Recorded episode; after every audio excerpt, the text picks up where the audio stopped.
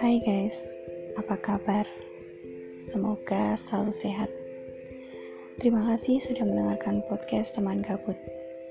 Setelah dua episode kemarin, kita selalu membahas dan mengulas sejarah Indonesia melalui kehidupan tokoh Partai Komunis Indonesia yaitu Tan Malaka dan Musuh. Kali ini aku akan membahas sesuatu yang sedikit berbeda.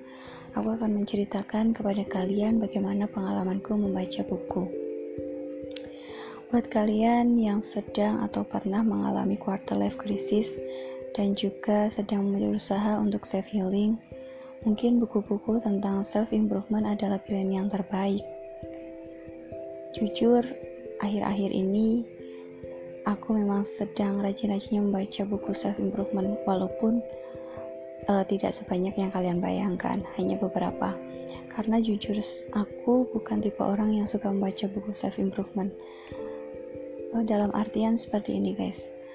Mungkin buat kalian dan juga aku terkadang membaca buku uh, tidaklah selalu klik.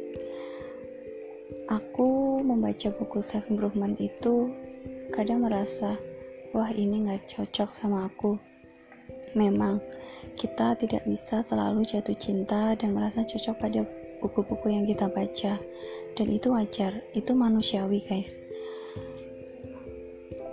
Kadang kalau aku baca buku dan aku merasa nggak cocok aku juga nggak meneruskan. Ya itu pilihan kita masing-masing. Tidak harus dipaksakan.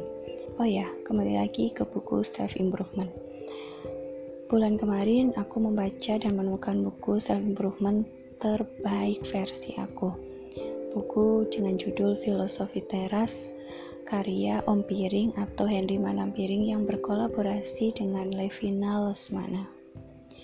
Kesan pertama ketika aku membaca buku filosofi teras ini adalah aku benar-benar dibuat jatuh cinta. Kalau dibayangkan atau kalau diumpamakan filosofi teras ini adalah sesosok pria, mungkin aku langsung jatuh cinta pada pandangan pertama. Iya, sebagus itu. Filosofi teras ini menurut aku adalah buku self improvement yang ringan tapi ngena banget di hati.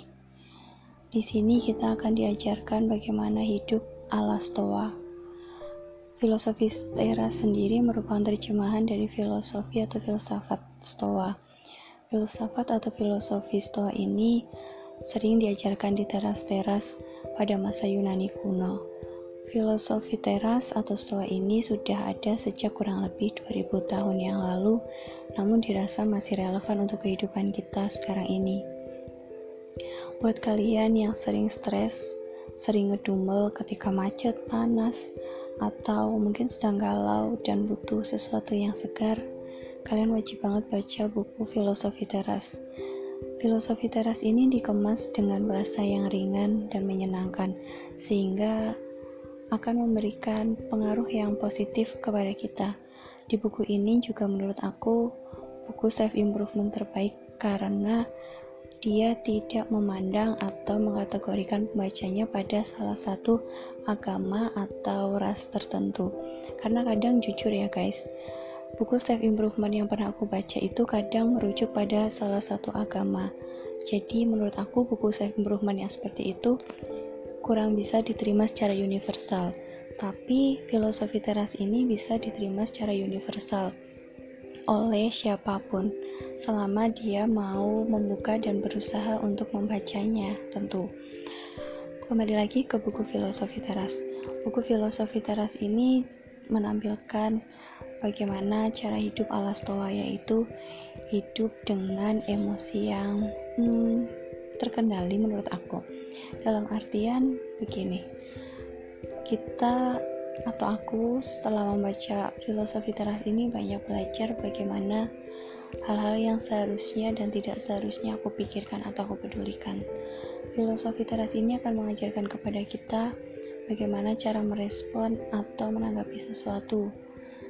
Sebenarnya segala sesuatu menurut filosofi teras sendiri bersifat netral tinggal bagaimana kita meresponnya mau merespon secara positif atau negatif di buku filosofi teras ini juga kita akan diajarkan hal-hal mana saja yang masih di bawah kendali kita dan ada di luar kendali kita. Seperti kenyataan, kekayaan, ketenaran, dan kesehatan. Itu salah satu hal yang ada di luar kendali kita. Kenapa dia di luar kendali kita? Mungkin kalian bertanya-tanya. Jadi, menurut filosofi teras ini, hal-hal yang aku sebutkan tadi itu sebenarnya bisa diusahakan dan miliki tapi mungkin tidak sepenuhnya bisa kita pertahankan. Kadang faktor-faktor eksternal mengganggunya. Jadi kita harus siap kapan pun ketika faktor eksternal itu mengganggu. Tapi tenang guys, masih ada sesuatu yang di bawah kendali kita, yaitu diri kita dan pikiran kita. Bagaimana cara kita merespons segala sesuatunya, dan di buku ini kita juga akan diajarkan bagaimana berpikir ala stoa, yaitu berpikir dengan cara start, stop, think and assess, dan respon. Berhenti berpikir ketika kamu emosi. Setelah emosimu mereda, barulah berpikir kembali dengan pikiran yang jernih dan kemudian memberikan penilaian. Yang terakhir baru bisa meresponnya. Karena ketika kita emosi, dan ketika kita tidak emosi, respon terhadap satu hal itu bisa berbeda. Nah, filosofi teras ini mengajarkan kepada kita cara berpikir yang demikian, cara berpikir melalui start. Di sini kita juga akan diajarkan bahwa apa yang kita alami bukanlah satu-satunya penderitaan yang kita rasakan. Dalam artian, mungkin buat kalian yang sedang stres karena hmm, baru putus cinta, stres karena kerjaan atau kehilangan sesuatu, tenang, kalian gak sendiri. Itu adalah sebuah siklus. Di dunia ini ada banyak orang yang hari ini patah hati atau stres karena pekerjaannya. Dan itu wajar, tinggal bagaimana kalian meresponnya.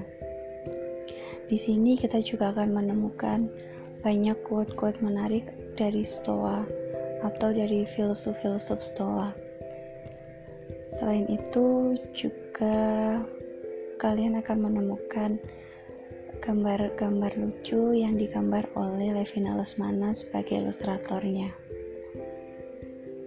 Sekiranya demikian podcast hari ini, guys. Oh iya, buat kalian yang sedang mencoba untuk membaca self improvement atau buku self improvement kalian wajib banget baca buku karya Henry Manampiring ini. Karena ini merupakan buku of the year pada tahun 2019 di Indonesia International Book Fair. Jadi memang bagus banget guys. Dan ini juga uh, merupakan buku yang ringan jadi nggak ada alasan buat kalian males baca buku ini Terima kasih sudah menonton podcast gabut. Tetap jaga kesehatan. See you.